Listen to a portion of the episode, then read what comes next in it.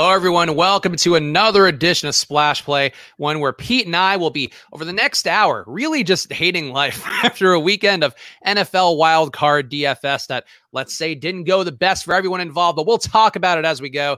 I'm Chris Spags, joined once again by your friend and mine, a man who I, I, saw in the tilt space. I saw it was heading south, and then it apparently only went worse from there. He's Peter Overzet. How are you doing, Pete?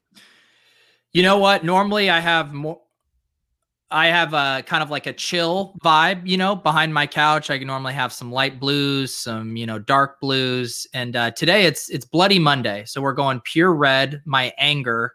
And uh, yeah, I was winning uh, multiple GPPs up until halftime of the game. I knew I was going to slip a little bit. There were too many like Kareem Hunt and Nick Chubb teams, but I didn't envision not cashing at all uh, going from first place and in two quarters to not cashing. And uh, that's what happens when every single Steelers wide receiver gets there in the second half. So yeah, I was buried. I was uh luckily the one smart thing I did is I pulled the eject button. I left my phone right here at my computer. I went up to bed and I waited until the next morning to check it out because I knew it was going to be bad. I just didn't know how bad. Unfortunately, not the best for you. But let's take a quick little break here to make sure we hit the like button and subscribe. And if you're listening on Apple Podcast, give us five stars and a review. And uh, before we get into the wild card stuff, one thing I wanted to talk about a little bit up top here. First of all, we want to give our thanks to Matthew Berry for coming on the show. That was a, a pretty fun thing for us. Uh, Pete's done streams with him before, but I mentioned to Pete, I was excited. You know, I grew up reading the guy, grew up listening to the guy, watching the guy. Fantasy Focus, really my first exposure to a, a podcast that I actually, you know, tried to get smarter at fantasy sports with.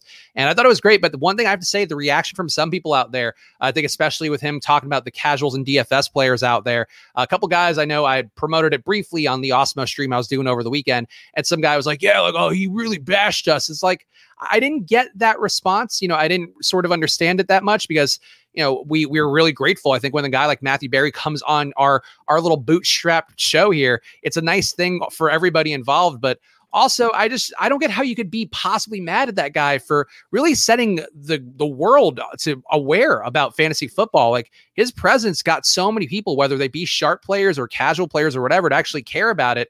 And um to me i just wanted to kind of say that like i'm i like admire the hell out of the guy. Somebody had, had tweeted us like oh spags at some point must have bashed berry at barstool it's like no i swear to god like i never bashed the guy because you know you have your guys you love. And berry to me matthew berry's been always somebody i loved yeah, Paul, you need to cut it out with those tweets, buddy. Uh, I meant to message you about that. Cut that shit out. Ooh, um, wow, a little chastising for Pete. Oh, I mean, Paul. Paul's a buddy. He's, uh, you know, he just flies a little too close to the sun with his tweets sometimes. Um, yeah, I don't I don't get I don't get the uh, you know, he didn't he wasn't going after DFS players. He was trying to say like everyone in this fantasy space is inclusive together. I always like it's a dumb analogy, but I always think about fantasy as and even personalities is it's like ice cream flavors. We all like ice cream. Some of us like a pistachio, some of us like a mint chocolate chip, but we're all here under this like ice cream store umbrella. Like, let's just all enjoy it. You know, it's okay if you don't love every specific thing or every specific format, but we're all that rising tide lifts all ice cream cones, I think is what I'm trying to say. Yeah, that's a classic expression. I think Confucius came up with that one uh, many years ago, enjoying a nice Ben and Jerry's. But yeah, I, I'm with you. And, you know, that's sort of what the show is. We want to have fun with fantasy. Like the show, we try to make people smarter as much as we can. But ultimately, you know, people ask what this show is about It's just Pete and I trying to have fun, trying to make fun of the things that we do with fantasy football. And obviously, you know, Pete's done a, a better job of that across every single thing that he does as well. Uh, but, you know, just wanted to talk about it real fast. And again, wanted to show a lot of love to Matthew Berry for coming on the show and being somebody who's, you know, talked to Pete, obviously works with Pete on the Fantasy Life newsletter. Um, you know, there's a lot of things that Matthew's done for the community that you guys might not even be aware of. And, and guys like Pete and myself. And I think, you know, I just wanted to say that real fast because I it meant a lot to me to have him on the show. And I thought it was really cool. And we're happy to have him on. And, you know, it's going to be tough for our next guest. I think we're going to, I think we're going to ask, I think we're going to go back to the Sal well, but it's going to be that that's a good follow up. I think if we can get Sal back on on Friday. I, I, or I or I just try to shoot my shot with Adam Schefter. We just keep going, you know, bigger and bigger here. Um, I was gonna say too. One thing we had the a theme of that show was also saying like, hey, the Washington football team is pretty live yeah. against the Bucs, and they definitely were. I mean, really, really close to pulling off that upset. And uh, you know, you and uh, the backup quarterbacks, you know, they get a nice notch in your belt there with Taylor Heinicke looking awesome. Yeah, I want to talk about our ride or die picks, especially because there were some massive wins. I think this actually might have been the highest output uh, from anybody this week. Uh, one of us hit that. I won't say who. Uh, but let's talk real fast about this firing. Gem City Gridiron in the chat here asking about Doug Pederson being fired. And this is one we got to talk about here. A statement came out from the Eagles today. It, it seemed like uh, Doug Pederson looked safe heading into the last week. Then there were some reports murmuring about. And then this statement, I believe, from Jeffrey Lurie. I've spent the last few weeks evaluating everything from this past year and looking ahead. We're all very disappointed with the way our season went, eager to turn things around, not just for next season, but also the future of the franchise. Coach Pederson and I had the opportunity to sit down and discuss what the collective vision would look like moving forward. After taking some time to reflect on these conversations, I believe it's in both uh, best in both of our interests to part ways. So, uh, are you surprised by this, Pete? Because the guy just won a Super Bowl. He's definitely got him to the playoffs more often than not. And granted, in that NFC East, where I think you and I could put together a Tecmo Bowl team and maybe get into the playoffs there. But I do feel like this is kind of taking me for a surprise overall. And I don't. I don't know that I expected it, but I do think it might be the right move for them, especially you know just given the the tethering to Carson Wentz that they're going to have to figure out.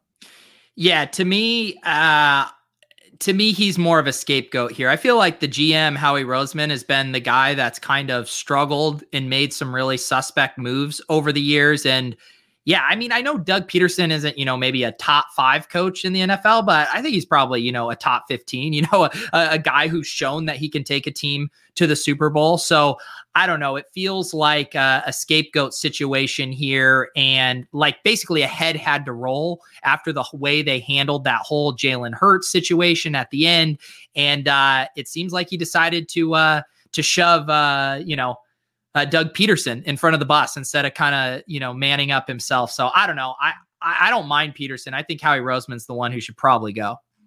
Yeah, I think that's uh, that's the way that I'm feeling about it too. Is that you know Jalen Hurts, I think, very vocally grousing about things. Miles Sanders had a quote like it did seem, for better or worse, like Doug Pederson lost the locker room, which is uh you know never a good thing. But it sucks because it's not his fault. Like he we talked about on the show, and I think I might have over exaggerated or just you know couldn't figure out on the go what's with all the tiebreakers and all that how it affected their draft pick. But still, you know, you're doing the right thing for the organization to get them three draft slots, four draft slots. Who knows what the draft capital they can get back if they trade down, or who's going to be available at six that wouldn't be available at you know 10 or 8 or whatever it would have been. Uh, so to me like i think it sucks that he kind of got that because he did what the organization uh, really wanted to do. He was rowing in their direction and and in hindsight he probably should have played to win. Yeah.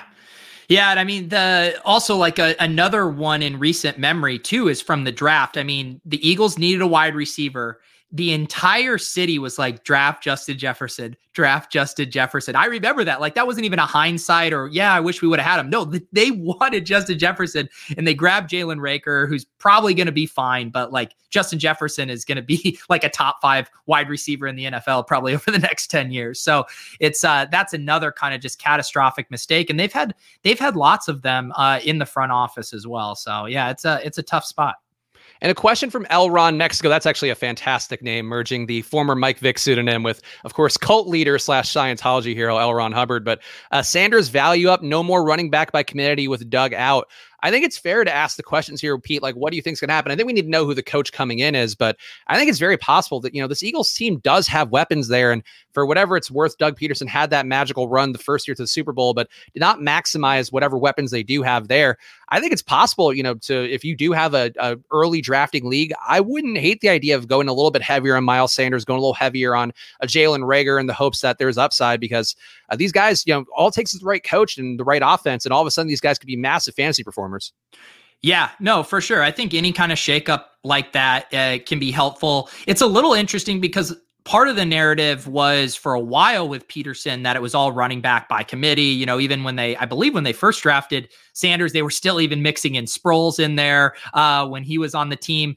And then they started to give Miles Sanders a pretty good workload down the stretch to the point where even Boston Scott was kind of de-emphasized in the offense. So um, I, I, don't necessarily think it might be a massive shift from what we were seeing, but it can't. It can't hurt. And uh, yeah, they they have exciting weapons. You know, I, I, mean, Goedert is a great talent at tight end with Ertz aging. I still have faith that Reagor can be there. They found a gem, it seems like, in Travis Fulgham. So hopefully a, a, a more kind of offensive uh, mastermind can come in here and really maximize the talent they have because they have it. Yeah, and it's too early to, to prognosticate who these guys could be. I feel like the the coaching carousel this year seems extra random with like Urban Meyer seeming like maybe a shoe in in Jacksonville. Like I think this the whole coaching search really could get weird. And there was also a, a report I saw yesterday, uh, which is from a verified account, and uh, I don't think it picked up a ton of momentum, but there was a rumor that the the Eagles might trade Doug Pederson to the Jets, which would just be hilarious. This another retread guy who probably hit his apex somewhere else, and now uh, him being the Jets head coach would just be a funny outcome. Yeah, that uh that sounds about perfect. Who was the other one that was tossed around? Was it Jason Garrett?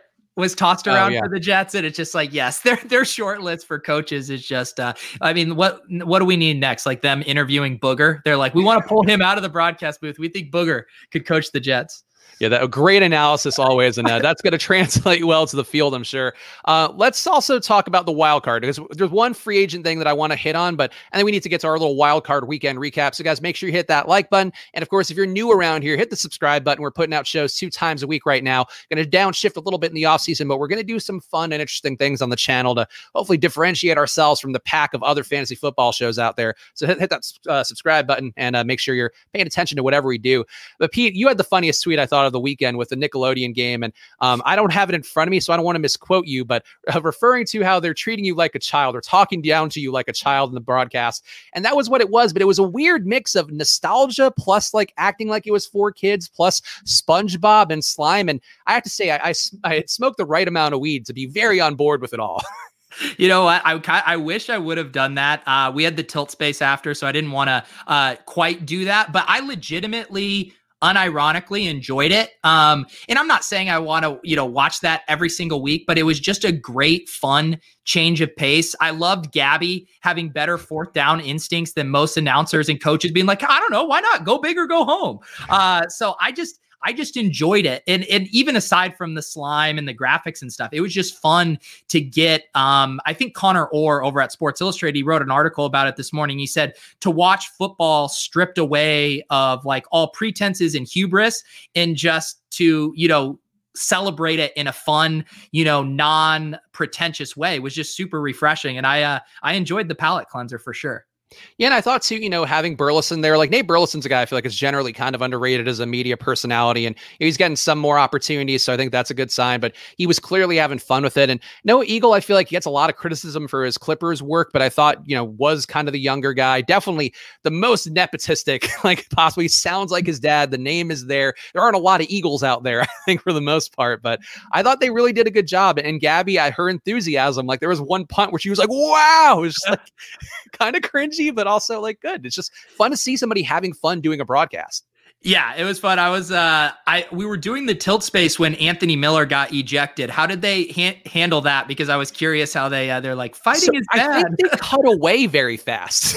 okay. correctly because he did punch him in the face. Probably not the thing you want on your for kids broadcast, uh, but still something that uh, you know I, I it's got to happen in a football game. So maybe they can't do it every time. But like I was watching it with my girlfriend, she had a great time doing it. I heard on Bill Simmons' podcast, he suggested maybe they do a Bravo feed just for the ladies, and I think look, that seems a little, uh, you know, limiting and maybe a little bit teetering on sexism, but why not? Like, why not just get different alternative feeds? Like, I know NBA does that with League Pass. Like, I, like I think there's a realistic world the next five years, Pete, where if we stick with this, we could have our own feed someday. I was laughing because Warren Sharp, who I like Ward. His Twitter account it can be hilarious at times because it's it's like his brain is broken of tweeting what he wants to tweet versus tweeting what he thinks will go viral. And this tweet just like was trying to balance that line, and he's like, "I'm loving the Nickelodeon broadcast. Every single channel should have their own version of an NFL broadcast." And he put in all caps every single. Whereas like you were like, "Yeah, it'd be fun. We have a you know a Bravo one or a you know cooking one." He's like, "No, I want C-SPAN football. Okay, I want A and E football. You know, I'm like, okay, let's let's relax here. Maybe just a couple spinoffs. Yeah, just start. You got to start from square one. And Nickelodeon, I thought, did a good job. I also thought too, like there was unequivocally had to be some guys angrily tweeting Gabby about how she doesn't know football, which she's a 15 year old girl who's literally posting Instagram stories and tweeting during the game. and it's just like I just thought of some guy angrily typing like, "You do, do you even know how what a third down is?" just getting mad at young Sheldon and all that shit. That's just angry dudes online always. Speaking of that, the Nickelodeon. So I had that tweet, and uh, and one guy replied to me, and he's like, "That's the point. It's for kids." That's the literal guy, always the worst in the at mentions. yeah, uh, you just gotta bless them. You, you gotta just bless their soul. And then uh, I think it's worth pointing out uh, the Mitchell Trubisky winning the MVP, which um, honestly kind of a problematic branding. I feel like I didn't like. Like there were a couple times they kept saying phrases. I I saw a Black Twitter account pointing out how uh, they were saying Nickify a lot, and perhaps if one said that quickly, it didn't sound the best uh, to some of the people out there. But the MVP being Mitchell Trubisky, uh, I guess an ironic award. The internet kind of gravitated towards it early and uh, pointed out that you know he was one of the votes that were available because they basically just had choose these five players before the game, and I think that was how they selected it. And Mitchell getting that award, but then they don't even do an interview with him. They just interviewed Cam Jordan instead because you can't give the guy who completely submarined his team the entire game an award presentation. I thought that was just perfect. They just didn't plan, I think, for the internet's ironic embrace of everything about the show. Yeah. Uh, it was funny too. I was listening to Bill Barnwell on ESPN Daily podcast this morning, and he was saying that apparently there was a Wikipedia war going on after the game with people um, changing Mitch Trubisky's page to saying MVP of that game, and then people tried to change it back and all of this stuff. So uh, you got to love Nickelodeon, uh, you know, fostering conversation on the internet uh, sphere. I was I enjoyed it. I have to say all about it. I don't know that I would want to watch every single game be a Nickelodeon game, but as a change of pace, uh, never hurts to see something a little bit different. Um, let's go game by game with the ride or die picks for this because I want to talk a little bit more about the slate in some degree of depth. And um, I feel like we had some really good takes on the show with Matthew Berry that are worth bringing to the people, especially uh, our mystery winner of last week who had a fantastic performance. But in this game, Pete, uh, the first game up, you picked Michael Pittman to outscore Stefon Diggs. Ooh. I said Stefon Diggs in the Millie Maker, and then uh, Matthew Berry had Philip Rivers as a top four QB on the week, which did happen. Um, the Diggs and the Millie Maker thing, I thought uh, was honestly more obvious when I was going through the lineups, and I feel kind of bad taking the 10 points on this one. But you're calling Pittman. Like Pittman looked phenomenal in that game, and really, I thought took a lot of pressure off of Rivers, Rivers as he basically tried to give the game away at parts. So I want to give you some kudos here. I feel like he didn't outscore Stefon Diggs, who's a, a beast of a man, but I do feel like Pittman really showed a lot here heading into the offseason. Yeah, he looks good. He has that yards after the catch ability too. That's pretty exciting. And uh, yeah, I think he's going to end up being a pretty good wide receiver. And yeah, I didn't push back because we were with Matthew Berry and it wasn't time to really get into the nuances of the scoring system. Uh, but yeah, the whole ethos of the 10 point milli maker play is a main slate where there's a ton of different combinations, not a six game slate. So yeah, whatever this, whoever this mystery guest is who won it? What is the even reveal? Who was it? Is it you or uh, Matthew? I got 33 points because I got three 10 pointers, two of which, I mean, we can't even argue. I got Lamar over 133 and the Rams win by 10, which we pointed out. I mean, that would, if I had made that bet like a smart person might, um, I would have done a nice job with that. But uh, yeah, 10, 10 for that, and then 10 for Diggs. And then I got a three pointer for Diontae Johnson. Yeah. And I'm, I'm right now, I'm, I'm knocking the Diggs one down to three. So now re, but you, but you got Metcalf as what? a milli maker.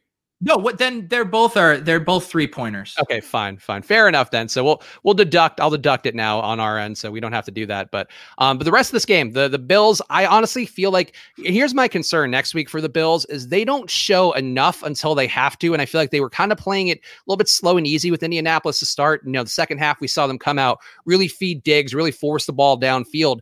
And that worries me going into next week for them where I, I really want to see the Bills make it to the AFC title game. To me, the marquee matchup is them versus the the Chiefs. But I just kind of worry here that they're going to do like they did last year that got them eliminated, where they don't show enough early. And then if you don't have enough time left, like maybe Josh Allen can't force the ball downfield. And I, there's some ways to me that I think that, that game concerned me a little more than I would have felt uh, normally for the Bills. Yeah, they had some stuff. I was trying to figure that out too because they were running on mm-hmm. early downs way more than they had been. And I was wondering, is Cole Beasley more banged up still and they don't feel comfortable as using him kind of as an extension of the running game with the dink and dunk stuff? Uh, because that is what had made the Bills so exciting, how they basically just eschewed the run and would pass almost every down. But now you have Zach Moss, who's probably out for the rest of the season, it sounds like. And that means Devin Singletary is going to be the feature back, who they already like to use in more up tempo stuff.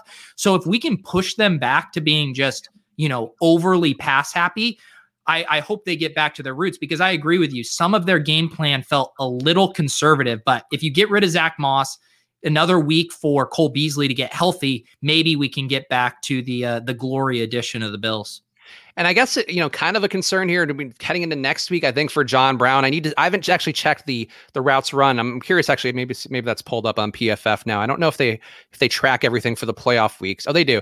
I'll pull this up while we talk. But it did feel like Gabriel Davis when he was out there was definitely getting looked at a lot more. And if you're going to have a week where Gabriel Davis catches a lot of balls downfield, you know, has some end zone looks as well, like it does feel like John Brown's going to be useless and uh, let me see if these stats. But how did you feel about that with with Davis and Brown? And I know you mentioned too that you had a, a good amount of John Brown as well, and that zero had to hurt with him being back in the lineup. Oh yeah, the John Brown uh, bagel was uh, was devastating. Um, but I think it's also in the range of outcomes for a player like him and how he's used down the field. The thought was just, hey, Cole, Cole Beasley isn't going to be full strength, maybe more of a target bump for John Brown. That didn't end up happening. Uh, and the the other regrettable thing about it is he ended up being mega owned too. It was like everyone had the same line of thought of going to John Brown there. So yeah, that was uh that was bad. I had some zeros in some good lineups, and that definitely stung. Yeah, John Brown actually ran 39 routes. So he ran uh, about 15 more routes than Gabriel Davis did. Actually ran, uh, let's see, he ran the same amount of routes as Stefon Diggs. So Brown should have had a better day. He was out there at least. And uh, I, I, don't know that that's a that's worrisome, but I do think it sucks. But probably a good reason to go back to John Brown next week. Yeah, yeah, I think in in general, going back to these guys that have burned people is uh, is always a good DFS strategy. Unfortunately, the projections and the optimizers tend to ruin those kind of plays for us because then you run an optimal and you're like, oh, John Brown is still showing up in this optimal lineup. Uh, maybe I should go back to him. So we will see. So the next game on the slate, which I think we should cover a little bit, is the the Rams. Their big upset win over Seattle. Uh, Seahawks only a three point favorite, so it's not a gigantic, gigantic upset, but still going on the road, winning a game. And I have to say, I was so sad for John Wolford. I feel like that game, honestly, you know, it was a ten point win. It's a pretty impressive win, but to me, the way he was moving that ball downfield on that drive before a hit on Jamal Adams that messed up his neck, I I haven't seen any reports about John Wolford if he even will be uh, available to play next week or have a chance to play. Uh, spine injury, never a good thing. But I was really impressed and I, I, felt so good about all my touting of him. And then he goes out like that. And that's got to be the most crushing thing possible for a player, a guy like him who was basically working in finance. He gets this job and then you get a, a cheap hit by Jamal Adams, whether he intended it or not. And it hurts your neck, maybe screws up his spine. Like that is the saddest outcome of all of them.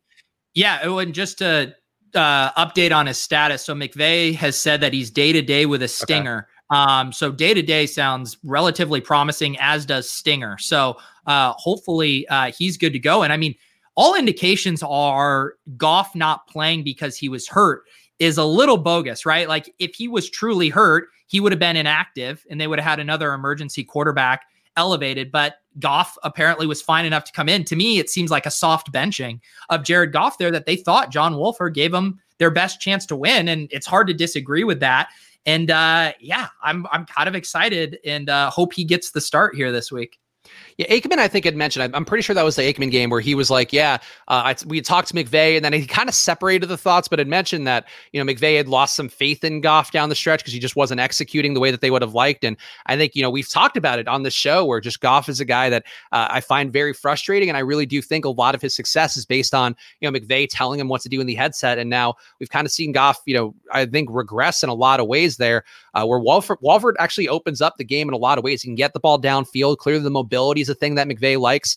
I don't know it's going to be enough to win versus uh, Green Bay, but I still feel like Wolford is the better QB here and the guy that I'd want out there. I guess, Pete, would you, you're a little less biased in this fact. Would you want Wolford out there instead of Goff? Yeah, for sure. Uh, I think, like you said, the rushing dimension is harder for defenses to plan for, and he seems adequate um, throwing the ball too. I mean, it's just hard to make a case that Jared Goff right now is better than him. And I don't know if if Goff has the yips and you know McVay was able to get a lot out of Goff in previous years. And I think he tailored the offense really nicely to him and allowed him to succeed. But now that they have Akers and they're kind of wanting to do like more power football and stuff, it just doesn't seem like the offense is tailored to to Goff anymore. And so might as well let Wolford, you know, hand off the ball to to Akers and then keep defenses on his toes with his mobility. And then you take a few shots now and again with with uh Kupp and Wood. So I think it's their best chance to win.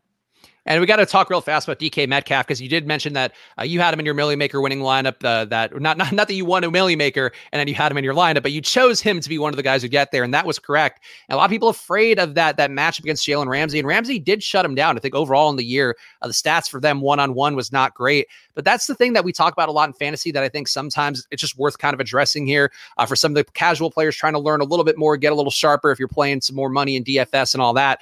You know, Metcalf still got open in ways that were completely bizarre and not, you know, plays that were intended. The one broken play he had where he ends up on a linebacker and a safety and just gets behind him. Like that's what a great receiver does. And I thought Metcalf, you know, for all the frustration he had yelling on the sidelines at one point, um, I thought he really did acquit himself well. And and also like he looked like Thor. He disappeared for part of the game. He came back and and put it down. So the analogy was perfect from the show with Matthew Berry too. Yeah, DK Metcalf, man. The uh the bros were worried about Jalen Ramsey. Uh I mean, the thing is, is about that conversation is the whole point about wide receiver cornerbacks um, not mattering. The point is, is that it doesn't matter in that it's very hard to predict for fantasy purposes win those things and someone actually i should pull this up sometime but someone did a really good thread on this in an article about the way defenses actually work and how those individual matchups even with cover corners don't always play out exactly like one for one things throughout the course of the game. There's so many things with rub movements and stuff that teams can do to get advantageous matchups for their best players that it's um it's fine I think if you're using him as a tiebreaker, but uh DK Metcalf going off this week um, with Jalen Ramsey covering him most of the game, I think is a is a pretty good illustration of why it's hard to predict. And that is even with Jalen Ramsey making some incredible defensive knockdowns on a nice pass to him as well. So it can cut both ways. It's just hard to predict for fantasy. Yeah, it's and that's why it's better just to not look at it. It's it's sort of you know it can be surprising to people out there who think that your edge is just you know knowing a team, knowing well, even watching game film or whatever. But sometimes, as Pete just mentioned, there are a lot of ways and a lot of obviously that's what coaches' jobs are. So find ways to beat you know a man coverage or a you know even a shadowing. Uh, there are a lot of ways to do that. The other game on Saturday, which I need to say right away, the Ronald Jones thing was the most upsetting thing in the world. And and one thing I felt particularly bad about there was one of the guys uh, who DMs me a lot on Instagram to you know, just uh, generally nice dude, just ask some questions or whatever. I'll give him a shout out. His name's Josh, a good dude. But he had he asked me for advice and was like, "How do I do? Like his lineup's doing well." And I don't think it was going to hold. Like he didn't have enough, you know, a value really meaningfully exceeding. But it was in like sixth in one of the big tournaments, doing well. And I was like, "Yeah, you got to take Ronald Jones over Cam Akers." I was like, "Oh," and it looked good. I think that's still the play I would have suggested. Just not knowing at that point the Goff Wolford thing was still up in the air. Uh, not, assuming that Ronald Jones would be in a spot where you know a team favored by ten points on the road. That's kind of prime time for Ronald Jones. And uh, I know your your fellow podcast host Pat loves Rojo. I have never been madder at Rojo than I am uh, following that, where I had I think 55% gave out the advice. And I don't know, Pete, if you have a feel about this, but I always feel terrible giving out bad advice on a show. You know, we're gonna make some takes, some guesses. Would somebody ask you that one v one? You're like, yup, and I, I just feel the worst about it. Yeah, the the whole thing about this is I'm not I'm not mad at Ronald Jones. I'm mad at the reporting on it. So it ended up coming out that he couldn't get loose pregame, the quad contusion he battled all week and it swelled on him. Normally we get those reports, even if it's, you know, 30 minutes before game time, 15 minutes before game time, we normally get that. So to not get that report when all of us would have had ample time to switch, you could have, you know, gone to Fournette, you could have gone to Gibson, rearrange your lineup however you needed.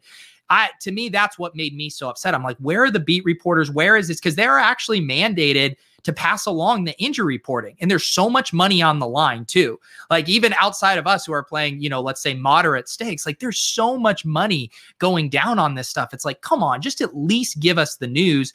And uh, you do way more NBA than me, but it seems like it's more chaotic in the NBA, but the news reporting, it seems like you actually get the information.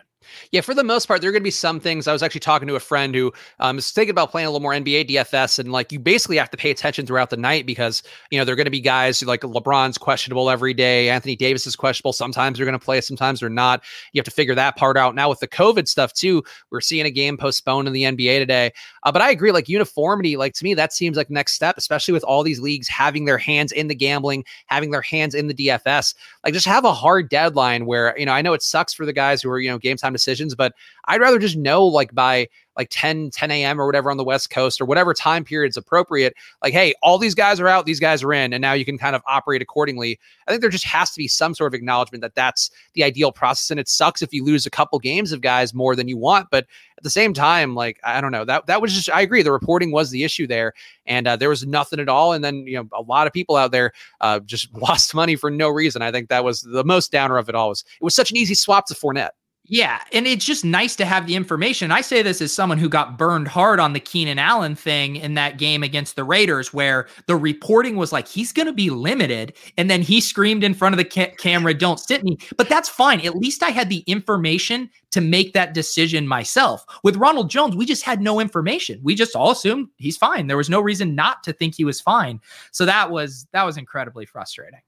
Was there anything else in this game that stuck out to you? I think Taylor Heinicke kind of the big story, but to me, that's sort of the the game you're going to get from a backup. Sometimes, like I, I, honestly, you know, I've been more impressed by the very limited, you know, game and and one, one game and like two drives of John Wolford than I was with with Heinicke there. And I think that's kind of that's my frustration as a, a backup QB uh, connoisseur, I guess, somebody who really likes to dabble and, and whiff them and get a, get an or like a little sense of their essence. Uh, but I feel like you know Heinicke is going to get some buzz, maybe even sign with somebody somebody as a guy competing for a starting job. And did you see enough from here to do that? Because I think to me, this matchup was the perfect one. Tampa Bay, we've talked about it a lot throughout the year. They're a run funnel, or for the most, or a pass funnel. I always say it backwards, but they're a team that stops to run so well that you have to pass against them. And Heinicke passed and got you know the decent results that everybody gets against Tampa Bay when they pass. So to me, that wasn't enough to sell me. I think Alex Smith actually might have had a shot to win that game if he were healthy. Yeah, I don't know, but like there was a lot of those plays where Taylor Taylor Heinicke like took off and ran. He pushed the ball down the field. Some stuff that I don't think uh, Alex Smith does. Like we didn't see a massive J.D. McKissick game. That's more the Alex Smith, like just all the check down. So I love the my favorite genre of these backup quarterbacks are the ones that come in. They're playing with nothing to lose. They're just like YOLO. Let's go. Let's try to make stuff happen. And to me, that was Heinicke. And I think I don't know. Maybe I'm being uh, naive about it, but it did feel like he gave them the best chance to win relative to how he plays compared to Alex Smith. Did you have any thoughts about people getting uh, digging up his old uh, political beliefs and whatever? I guess he's had a uh, been a bit of a MAGA guy, so we don't need to talk about our, our stuff on that. But do you feel like that's a, a fair thing to do? Where uh, the milkshake duck thing is the thing that Twitter always talks about, where it's like, oh, there's a duck who drinks milkshakes, and then oh, the duck is racist, and people get mad at it. Yeah. And I feel like it's a little unfair. Like, let the guy have a day. If you want to dig up his tweets, like, wait till tomorrow. Give him a 12 hour window of just, oh, this is a great moment by this scrappy guy.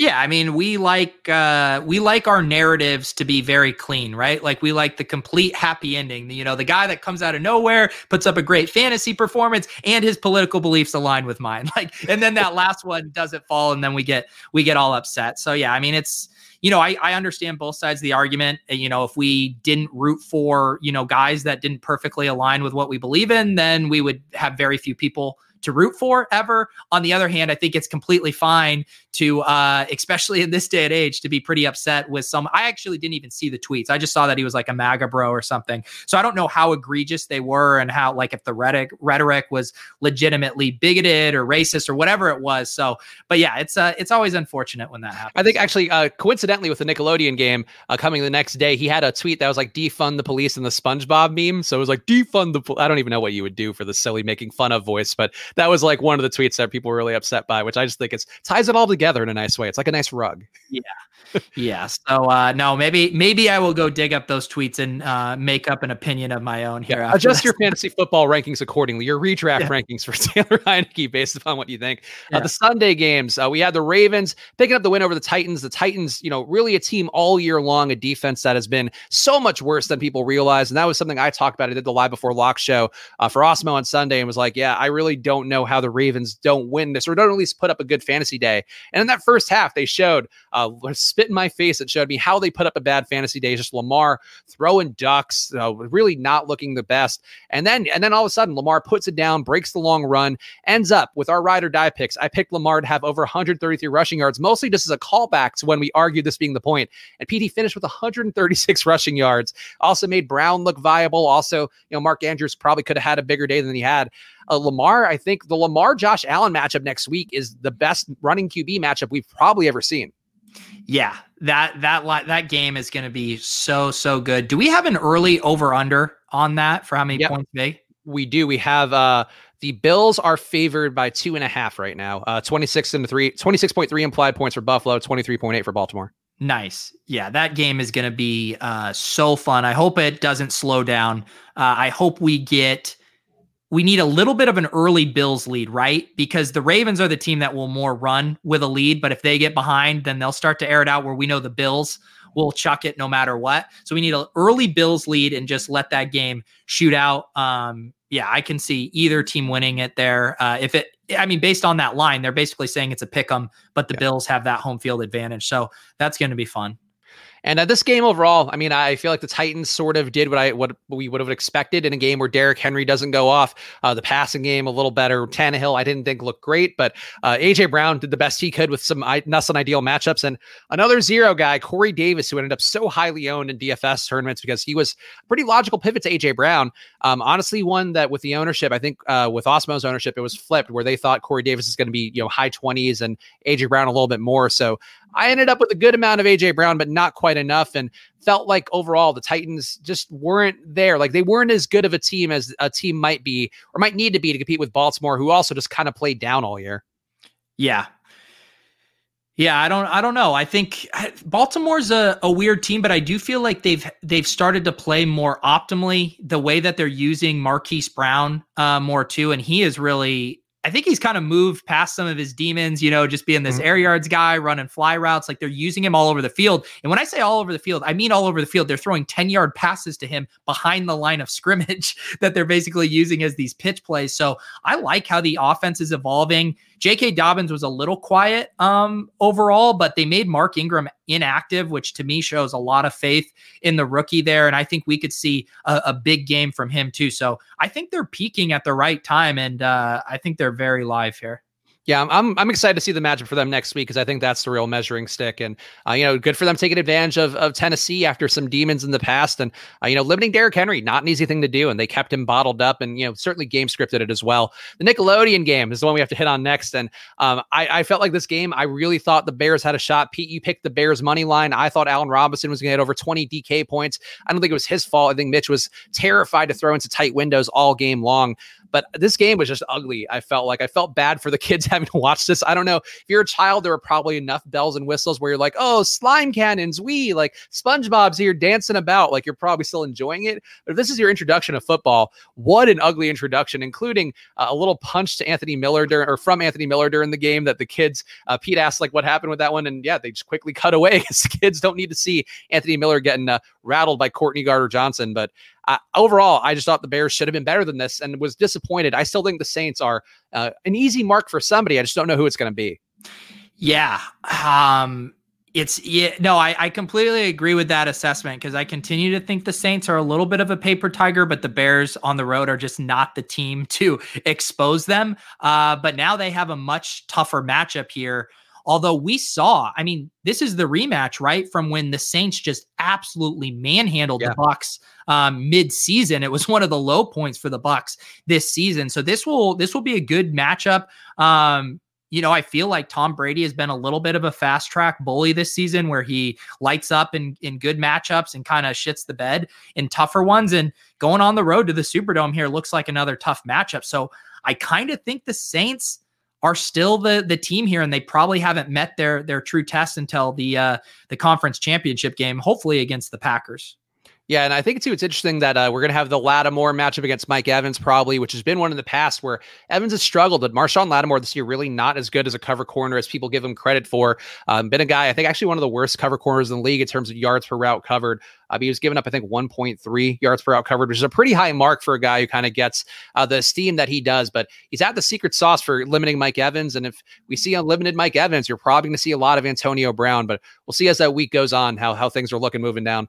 Uh, last game here we have to hit on uh, is going to be the finale of the weekend of Wild Card Weekend, the Browns and the Steelers. And this game, Pete, I was so mad watching this one, not because of any monetary thing, but just because I just don't believe in the Browns. I'm sorry. I, I feel bad. We have Cleveland fans. I'm sure. Uh, Cleveland fans, uh, great for you guys. I'm happy for you guys. But this team to me has been smoke and mirrors and a lot of luck. And, and they got the most luck a snap going over Ben Roethlisberger to start the game. They got a touchdown off of that. Also, just a stupid play by James Conner and Ben not diving on it, not kicking out of the end zone. And then from there, it's just positive game script. They just, the Steelers didn't have enough time. But I think obviously football's a four quarter game for a reason. You give the Steelers one more quarter. I do think they had a decent shot to tie that one up just because the defense for the Browns is so bad. Yeah. They um oh my god, I still it's so hard for me to talk about after watching that Browns defensive start, you know, where they had 20 points in the first 5 minutes. And I was like, okay, this is the game we thought. And then they uh they kind of revealed their true colors. Now they have such a tougher test on the road at Arrowhead. I think it could be a fun game. Um hopefully we see a lot of points. Uh but it's hard to imagine the Browns being able to outscore the Chiefs at Foxborough. Yeah, I mean, look, all all kudos to them, and honestly, maybe they have something magic. They're really overcoming all the things that they did with you know having their coach Kevin Stefanski in the COVID protocol, and then uh, he couldn't even be like a digitally involved in whatever ways, couldn't call the game. Uh, you know, like they, it's a really magical kind of thing that they pulled off. They're beating the Steelers, maybe knocking Ben into retirement. Uh, I think that's you know a lot of feathers in their cap, but I like there's no way like Mahomes should throw easy. Like Ben threw for over 500 yards. Mahomes should legitimately throw for a non garbage time 500 yards and should have like I think Tyreek and Travis Kelce. Like if you're playing that Sunday slate, uh, just stack out the Chiefs to me seems like the best move you can make.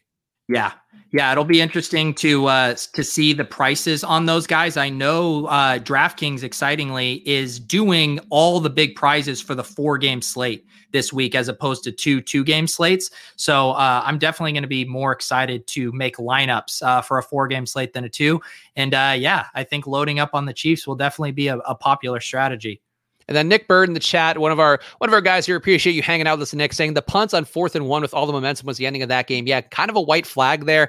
And also, I mean, I think it's safe to ask the question. I don't think it'll happen. But, you know, I find it hard to believe it'll happen just how the Steelers run things. But would it maybe not be time to consider a change for Mike Tomlin, who has sort of lost control of the team? I mean, if Ben goes, I think maybe you keep him another year and hope that he kind of regains that, you know, the whatever political battles he's losing. But you know, Tomlin, sh- a team should run the ball. A Tomlin team and the game script didn't allow that. But I just haven't been impressed with him. Like I feel like he hasn't really kept this team on the trajectory it has been for so long, and maybe a new voice might be good for them. Yeah, I, I agree, and it's funny too because it kind of dovetails with. Did you see the Pete Carroll quote today where yeah. he was like? he came out and said, uh, "I think our goal for next season is to run the ball more." And he and like it sounded like a satirical quote, you know, when all of us are screaming "Let Russ cook" over and over. And he he seriously is saying to these guys, no, I, I want to establish the run more. And uh, yeah, I mean, not that that's specifically analogous to the Mike Tomlin situation, but it does seem like they need they need a change there. I don't know um, what the the true issue is there, but Big Ben uh, probably ain't it. It's probably time to to move on there and and start thinking about your future. The thing that just frustrates me with them, and we have our guy Steve Leibovitz in the chat uh, saying the Steelers have big issues with free agency. Yeah, that's that could be the last Juju game as a Steeler. Uh, Gem City is a Steeler fan. Was so confused by the punt. I feel like if I were a Steeler fan, maybe these guys can tell us. The thing that always frustrates me the most is like you'll see the Steelers have these slow starts where they're kind of half-assing it. Ben's not looking good. Then it'll be garbage time. They spread it wide open, and Ben's you know running a no huddle, and all of a sudden he looks amazing again. And like I think he's capable physically, functionally to be a good QB, but for whatever reason they always end up behind the eight ball, and then he looks good when he's digging out of it. Like 500 yards for a guy his age is like an amazing stat. It's just how did you get to that point? And it was him basically being Jake Delhomme. Yeah. Uh no, I know. Yeah. Jake Delhomme. That now that takes me back. Yeah, that's that's a class boy. If we had DFS in those days, what what an amazing moment that would have been. Five ints. Well, who was your when you first played the first year I played even season long fantasy football? I didn't play until I think it was 2008. I remember Jay Cutler on the Broncos was my was my quarterback. Who was your oh, fa- first fantasy quarterback? So I I played in I played in high school, but I don't remember those. I do remember we had a weird league that we played on EA Sports website because it was tied to Madden somehow. And I remember I had Patrick Ramsey when he was the the then Washington starter at the time, a big arm dude who never did anything, and probably a guy right now I would talk myself into because I think he was just all errant, mediocre deep throws. yeah, I had like inadvertently w- backed my way into a stack. I had uh, the tight end Tony Scheffler, so I had a Jay oh. Cutler Tony Scheffler stack for uh for my first year of fantasy. Yeah, that's the, the true genius that you have as on display there. Just you, you gravitate towards it like a fish to water. no, that's uh, that's what I do. Uh, here we go. Gem City wants Jameis to the Steelers. I want Jameis to go somewhere. I feel like it's unfair that nobody looked at Jameis. I, I played one Madden franchise on the on the new Xbox because I was like, I just want to get a taste here. And I just let I let myself not get any good QBs and went straight to Jameis with a lot of better weapons around him. And it's working out great, Pete. So like that's gotta be a strategy, NFL teams. I just want Jameis to get a shot. And that kind of offense, you know, even if they lose Juju, like Claypool and Diontae, like that's a really nice two pack for anybody to be stepping into. Yeah, uh, man, I am so excited about Chase Claypool. Uh, I mean, he's going to probably be pretty trendy in drafts next year, rightfully so. But uh, man, he uh, this is a guy that's still like he was not playing in at least in the first half. I didn't see the second half. In the first half, he's still not playing in a lot of three wide receiver sets. Yeah, like they have James Washington. Yeah. So once this guy gets a full set of snaps and routes, I mean, it's wheels up for Chase Claypool, who I think, I think could be the next mascot of this show, the official mm-hmm. mascot. Uh, if if Robbie, if we lose him. Yeah, Robbie's uh, taking a bit of it, took a downturn throughout the year, really. And even though Chase did, yeah, as a rookie, that's going to happen. But I agree, he showed some flashes. And to me, you know, Diontae and Chase, even if they let Juju go, uh, definitely a, a, duo that I think could be very dynamic. And Dave in the chat saying I called you a fish. That you know, I did accidentally call you a fish, Pete. That's my bad. well, if you look at my ride or die record, I'm I'm certainly a ride or die fish. if if nothing else, uh, we got a segue here into the wild card round stat shaming. So we wanted to do this. I wasn't sure if we're going to stat shame this week, but I think we have to. And of course, this is the time of, of the show where we ask: Did these plays get unsustainable numbers? Do we consider them beautiful to healthy way to touches? And we just talked about some of these guys, but I feel like I got to put it up top here. Juju Smith Schuster, 13 catches, 157 yards, 19 targets, one TD. Obviously, the game script, you know, definitely benefiting, uh, just racking up a lot of cheap targets. And I don't know what to make of this. This to me felt like a farewell for Juju in Pittsburgh. Like I think you can pay another slot guy. You can get post concussion Adam Humphrey or whatever to come in there. Adam Humphrey is to be something or you know whatever draft uh, whatever wide, receiver you want in the draft who can run some routes. Because if you have Claypool and Diontae Johnson outside, it's going to open up a lot in the middle. I don't see this for Juju. So I'm going to shame him a little bit here. I think it's great. I love seeing him on TikTok shaking that thing about as he does, even though I'd say ill advised to do that on teams' logos moving forward. But uh, I don't want to see Juju in my life. I have to pay him $80 million a, a year. So, or overall in a, in a large contract. So I don't want Juju here and I'm going to shame him. I don't think he's, I don't think he should be doing this week to week.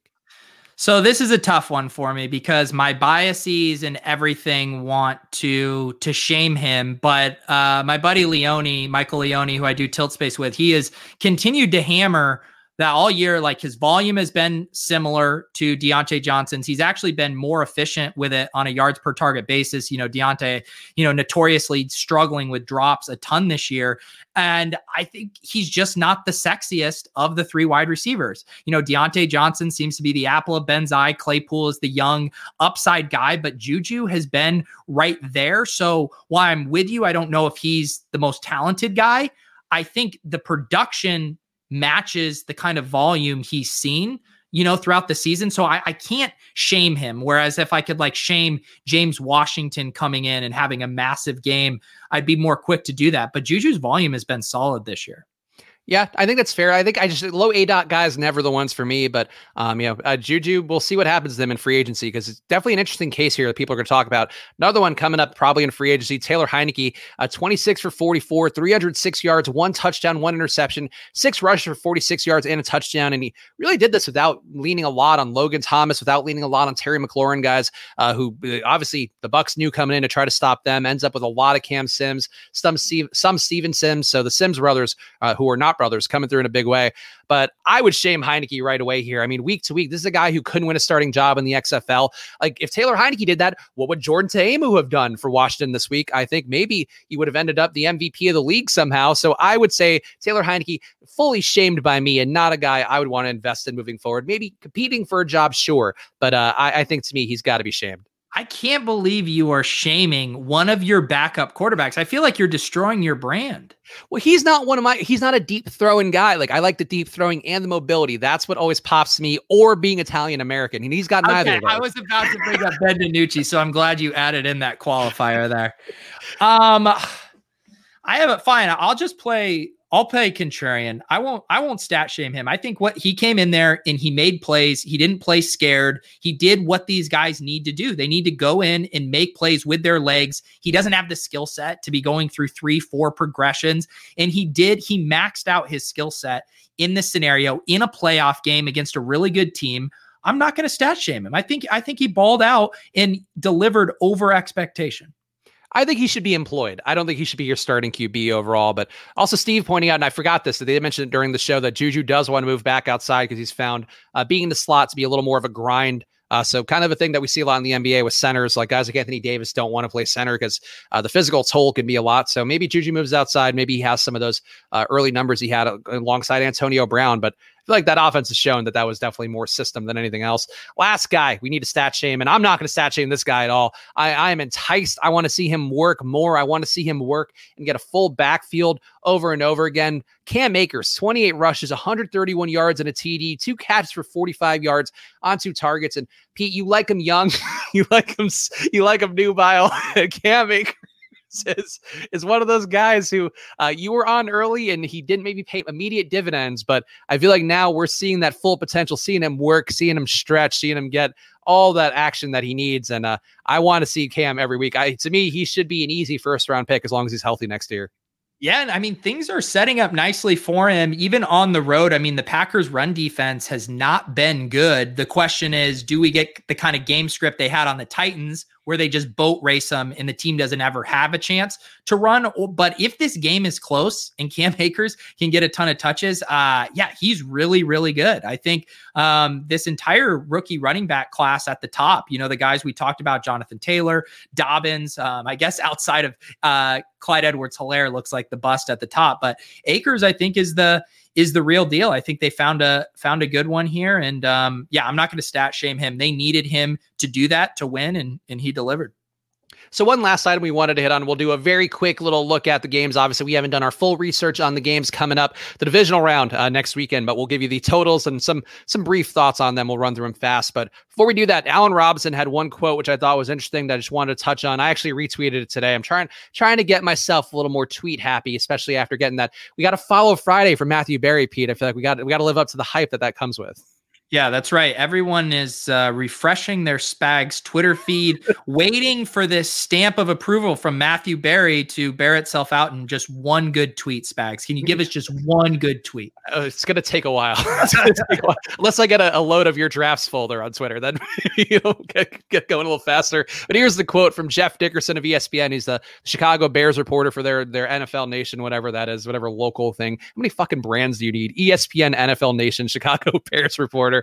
Uh, but Bears wide receiver Allen Robinson's a free agent, said repeatedly this morning that everything's on the table in terms of his future, but added in regards to the Bears, I feel like personally we had an opportunity to be able to get something done over the last 365 days. So does seem, you know, definitely had some uh, unhappiness, perhaps, with the QB situation we heard from Allen Robinson. Uh, definitely unhappy with his contract status. To me, the thing for him is wherever he goes, I tweeted this out. I think he's the Stefon Diggs of the offseason, where if he goes in the right spot and you have a team that feeds him, you know, a lot of targets, he's not as fast as Diggs. He's not going to be a downfield guy who's getting open by 10 yards, but he's a dude who's, to me, like DeAndre Hopkins, just going to get catches in space, deserves to just be fed the ball because he does make those tight catches over and over again, and has honestly had a competent couple years here playing with really crappy QBs in Chicago. So I love this guy. I want to see him go somewhere. I think if Detroit comes back to me, you know, having him with Stafford instead of Golladay, I think to me that would be a very, very logical one. Um, I know people want to see the Packers, but going to the North, going to the Lions, sticking it to the Bears multiple times, I just want to see Robinson go somewhere and be happy. Yeah. Uh, you know, I, I don't think you can come up with a wide receiver, you know, in the NFL who has run as poorly as Allen Robinson with the quarterbacks he's had. I mean, he's had truly some of the worst possible quarterbacks and has continued to produce and be a great player. And then on the flip side, you got a guy like Brandin Cooks, who I think they're good analogies because they're both from that 2014 draft class, both heavily drafted. Cooks in the first round, Allen Robinson in the second, and he's gotten to play with all pretty great quarterbacks. So imagine Allen Robinson having played with Brady and Brees and Deshaun Watson. I mean, so uh, I'm with you. I hope Allen Robinson finally gets a quarterback that can really um, leverage his talents in a way where we see Stefon Diggs go to the Bills this year and get a quarterback like Josh Allen who's willing to feed him an offense that's willing to maximize his talents. And you see he has what top three, top four year at the wide receiver position. So that's definitely in Allen Robinson's range of outcomes. We just got to get him to the right spot. Yeah, and he's the kind of dude for fantasy, you know, to bring it back to everything we talk about here, you know, just a guy who can be in a new situation and have a lot more upside. I think people are just have slept on him because of being in Chicago. Maybe that if he goes somewhere, I don't know where he would be, that would suddenly be the limelight. If he if they lost Cooks and and well, actually no, because Deshaun Watson might get traded, so that's a whole other thing. I think what we should do actually, this is a fun thing I enjoy on this on the Dunked On podcast and NBA one. We should do like a mock off season where we just like pretend to be the teams and then assign our guys to different spots. I, I, like it. I like yeah, it. That's I think that's a bit we should we'll workshop that one. But let's we talked enough Allen Robinson. That's sort of the one news item I just wanted to make sure to cover. Let's talk really fast divisional round games. And the first one up, Pete, the Rams 19.3 implied points going into Green Bay, 26.3 implied points, over under a 45 and a half. Feels a little light, but these Rams not getting a ton of respect. And uh, honestly, to me, if I'm Green Bay, if I'm a Green Bay fan, I am terrified of this matchup. I just feel like the Rams wreaking all sorts of havoc. Aaron Donald was banged up in that last game. We'll see. Hopefully, everything's okay with him. But I think there's potential here for another Rams upset just because this defense is so good. And, and offensively, you know, if Sean McVay has Wolford, especially, I think he can make it happen. So I'm afraid of this one, but right now I'm leaning a little bit more towards the Rams.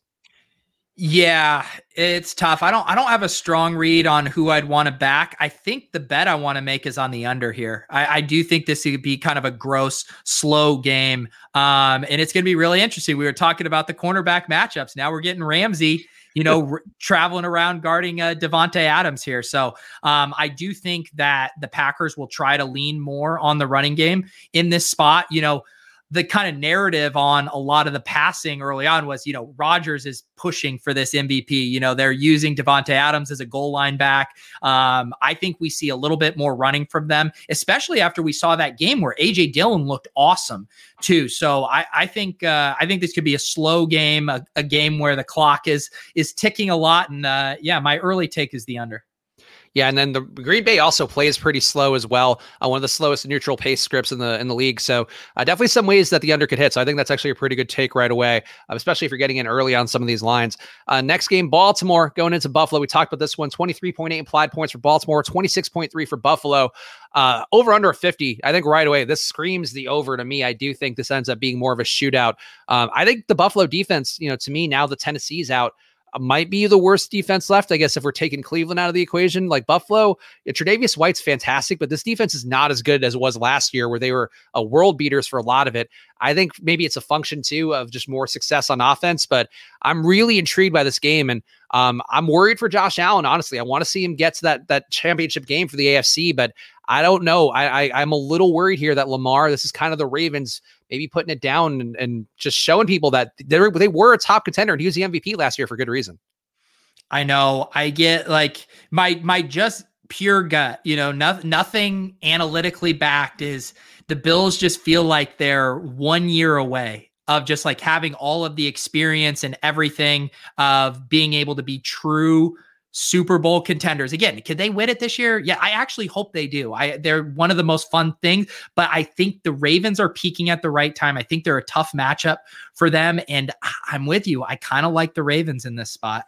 Yeah, and Buffalo's soft against the run all year too, which you know there are certainly some ways to cover that up a little bit. But Baltimore, we know what they do; they're going to run the ball down your throat. Also, I think worth pointing out this matchup for the AFC either way, as long as honestly, as long as Cleveland doesn't win, like what a marquee matchup where you're yeah. getting either Lamar and Josh Allen versus Mahomes. Like even honestly, even if you put Baker in, like he's still a number one pick. Like this is a pretty star-studded Final Four the one thing we cannot have happen is the Ravens and Browns win. I do not want to see a Ravens Browns conference yeah. championship. But what a moment for the AFC North that would be. Yeah. They can all bask in that. But yeah, I agree. Nobody nobody else in America besides an AFC North cities wants to see that one.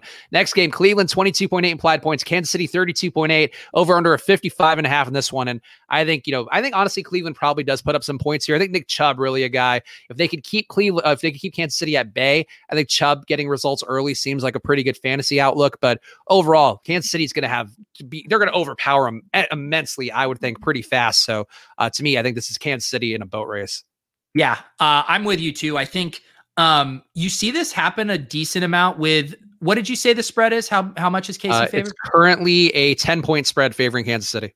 Okay. All right. That doesn't seem too unreasonable. I was going to say sometimes you see this like out of sight, out of mind thing where the Browns just pull off what looked like a great win. Maybe this line moves a little bit. And, you know, if it comes down to minus eight or something, and people are like, oh, yeah, where it's just recency bias fueled, right? Where it's mm-hmm. like we didn't see the Chiefs and we saw the Browns look really good against the Steelers.